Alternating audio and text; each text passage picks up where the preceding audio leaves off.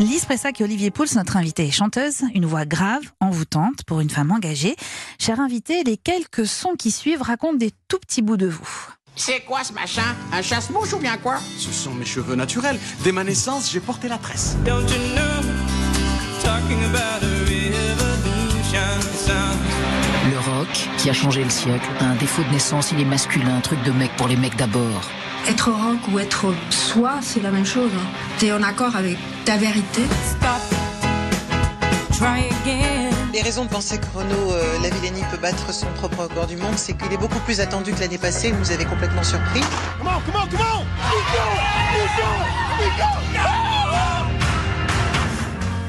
I knew a man, Bojangles, and he danced for you. And worn Imani. Bonjour. Nous sommes très heureux de vous recevoir dans le club de l'été sur Europe 1. Imani, vous serez notamment en concert le 16, oc- le 16 octobre prochain à Paris. Vous apparaissez dans l'excellent documentaire de François Armanet, Oh les filles, une histoire euh, du rock français racontée par des artistes femmes. Et le 18 octobre sortira un live enregistré au Casino de Paris, un live à découvrir en musique et en images grâce au CD et au DVD. On y entend un petit extrait. On va l'écouter euh, juste dans quelques minutes.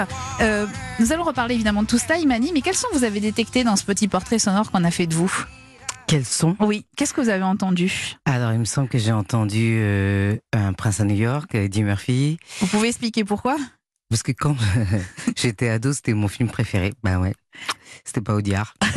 Et, euh, C'est bien aussi.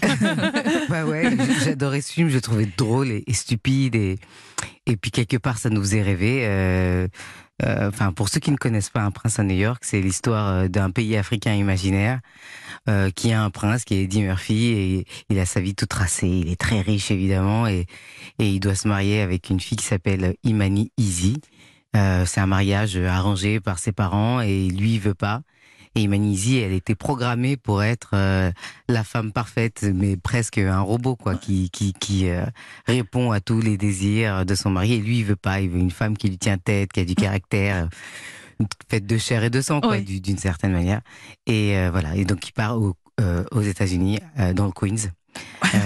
Euh, donc, pour ceux qui connaissent pas les États-Unis, c'est un peu comme aller, je sais pas moi, en banlieue et se dire que banlieue parisienne. voilà. euh, ouais. en allant à, à Paris, en se disant que tu veux aller à la Tour Eiffel, mais tu t'atterris à Sarcelles. Voilà.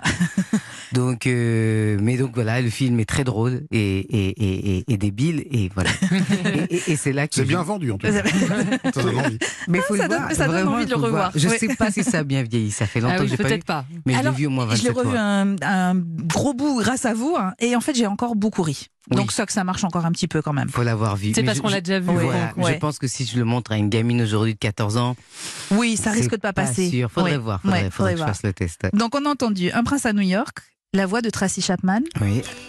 Voilà, il y a Tracy Chapman, parce que Tracy Chapman, c'est une de mes chanteuses préférées, c'est une de mes influences euh, directes. C'est, c'est, euh, c'est, c'est, c'est- Un jour, je l'entends et je pense que c'est un garçon, et en fait, c'est pas du tout un garçon, c'est une femme, et elle a une grosse voix comme la mienne. Et quand moi j'étais jeune, je me disais que les filles avec des voix comme moi, il y en avait pas, et donc euh, j'avais pas vraiment ma place en tant que chanteuse. Et quand elle, elle arrive, euh, elle fait de la place, quoi. Elle, elle crée sa place, et quelque part, elle, elle participe. euh, enfin, oui, enfin, du coup, ça, Oui. ça m'a aidé à, à- à- à entrevoir que c'était possible. Et quelle place On a entendu aussi euh, la bande originale de Sous les jupes des filles, le film d'Audrey Dana que vous signez.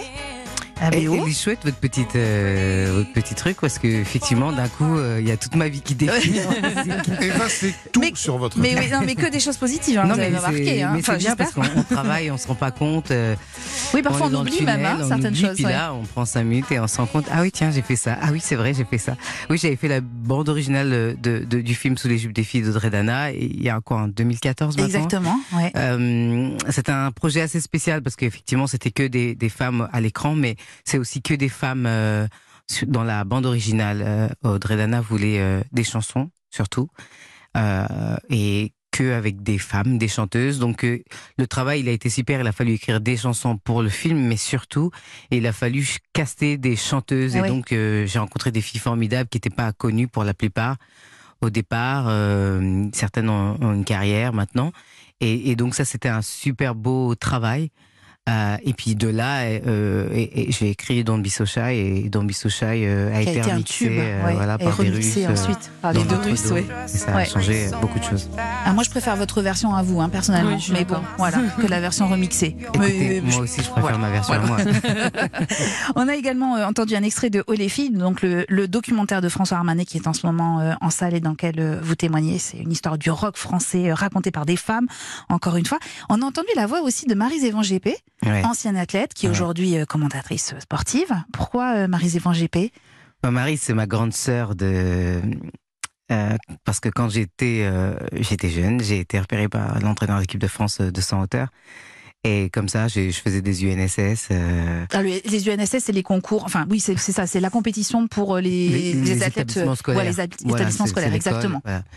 Et alors, j'avais pas de technique, pas de chaussures, rien du tout. Alors, je sais pas ce qu'il a vu en moi, mais et, euh, Mais vous sautiez haut, tout simplement, Ah ouais. peut-être. je sautais très mal, mais je pense qu'il a vu le potentiel. euh, mais je sautais haut avec euh, zéro technique, avec euh, des baskets Mais il s'est pas trompé parce que vous avez fait l'INSEP après. Ah oui, euh, après, ouais. on- je me suis entraîné à l'INSEP avec lui et et- et- et il y avait Marise. Marise faisait partie de son groupe d'entraînement. Elle, ça a été le record woman de France de son hauteur pendant très très très longtemps. Je crois qu'il est tombé il y a pas très longtemps son record. Et que euh, elle était super. Il y avait pas beaucoup de filles dans le groupe, euh, on y avait pas mal de garçons. Et moi, j'étais très très jeune. C'était ma grande sœur et et c'est vrai que euh, elle, elle a réussi sa sa sa, reconversion. Ça me fait hyper plaisir des fois quand je, je la croise, justement quand moi je viens chanter au JO, elle, elle vient bosser euh, truc, mais mais c'est c'est euh, ouais c'est une grosse partie de ma vie. Je pense que beaucoup de choses ont commencé euh, là. Et puis on a entendu la voix de Nina Simone pour terminer. Alors, je me suis fait un petit plaisir pour tout vous dire, c'est parce que j'adore particulièrement cette chanson, euh, Eh mais- Mr. Bojangles, qui en plus me renvoie à la lecture d'un livre que j'ai adoré aussi, d'Olivier Bourdeau, et que je vous recommande. Et euh, je pense que c'est une de vos références aussi, Nina Simone. Ah oui, Nina Simone, c'est mon top 3. Euh, c'est Dans votre euh, panthéon d'artistes. euh, Oui, c'est euh, pareil, des voix, une voix atypique. Quand on y pense, elle- même elle, elle, elle pensait pas qu'elle pouvait chanter au départ. C'est une pianiste dans sa tête et elle a une voix atypique et, elle peut chanter. Elle a, même une façon de chanter qui est très propre à elle, c'est-à-dire elle fait des notes qui sont. Elle chante comme un piano finalement, et des notes qu'on n'arrive pas à repro- reproduire. Elle est engagée, elle est entière. euh, elle, est à la fois, euh, ouais, c'est une femme euh, dans tout ce qu'il y a de plus magnifique, de vibrant, de fragile, de fort. Et aussi une signature vocale forte. Et ouais, oui, c'est Ouais. ce que je disais, une signature vocale euh, Mm. forte, une. Il y a qui d'autre dans le top 3 Tracy Chapman, Nina Simone et s'il fallait en choisir une troisième Ah ben, c'est un troisième, c'est Bob Dylan, Eh un troisième pour moi. Ouais.